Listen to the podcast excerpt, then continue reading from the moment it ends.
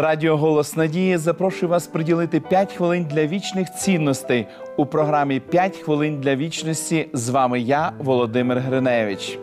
Дві подружні пари жили в передмісті у будинку на двох господарів.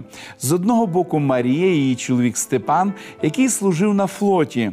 У них були прекрасні відносини, незважаючи на довгі розлуки, коли Степан йшов у море. У Руслани та Андрія все було інакше. Хоча вони рідко розлучалися більш ніж на день, дистанція між ними здавалася більшою, ніж Атлантичний і Тихий океан разом узяті. Значна частина напруженості у християнському досвіді це результат нестерпного почуття віддаленості неба від землі. Бог просто занадто далеко, якщо б тільки ми могли дійсно чути його голос, або ми хочемо побачити його як Мойсей, або якщо не самого Бога, то хоча б ангела. Подібні бажання можуть розчинити наше відчуття спокою, якщо ми дозволимо факту нашої фізичної віддаленості від Бога переважити реальність свого духовного єднання з ним.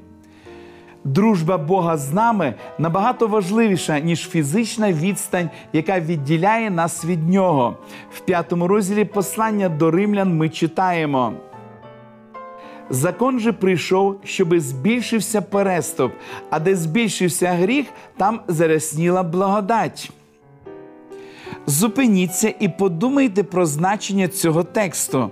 Ми народжуємося в цей світ відокремленими від Бога і фізично, і духовно. Не можна не помітити величезні масштаби нашого відчуження від нього розумового, емоційного і духовного.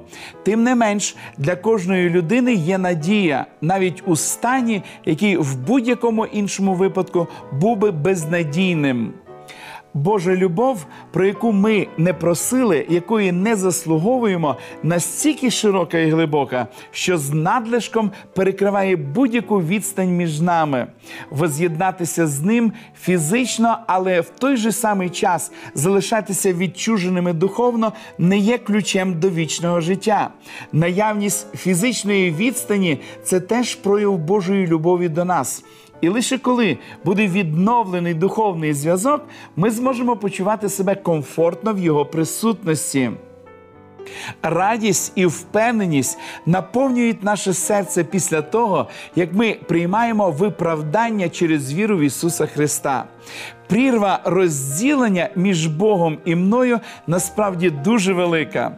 Але як я радий, що він у своїй незрівнянній любові перекинув міст через цю прірву, і цим мостом став Ісус Христос, причому розіп'ятий.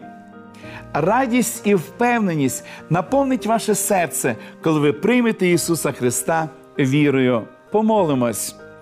Дорогий Господь, ми щиро вдячні Тобі за те, що Ти перекинув міст через прірву між нами і собою. Ми зрішили і відійшли від Тебе, але Твоя благодать покриває нас.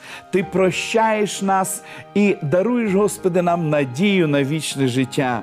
Ми безмежно вдячні за жертву Твого Сина, а нашого Спасителя Ісуса Христа, і за чудовий дар вічного життя.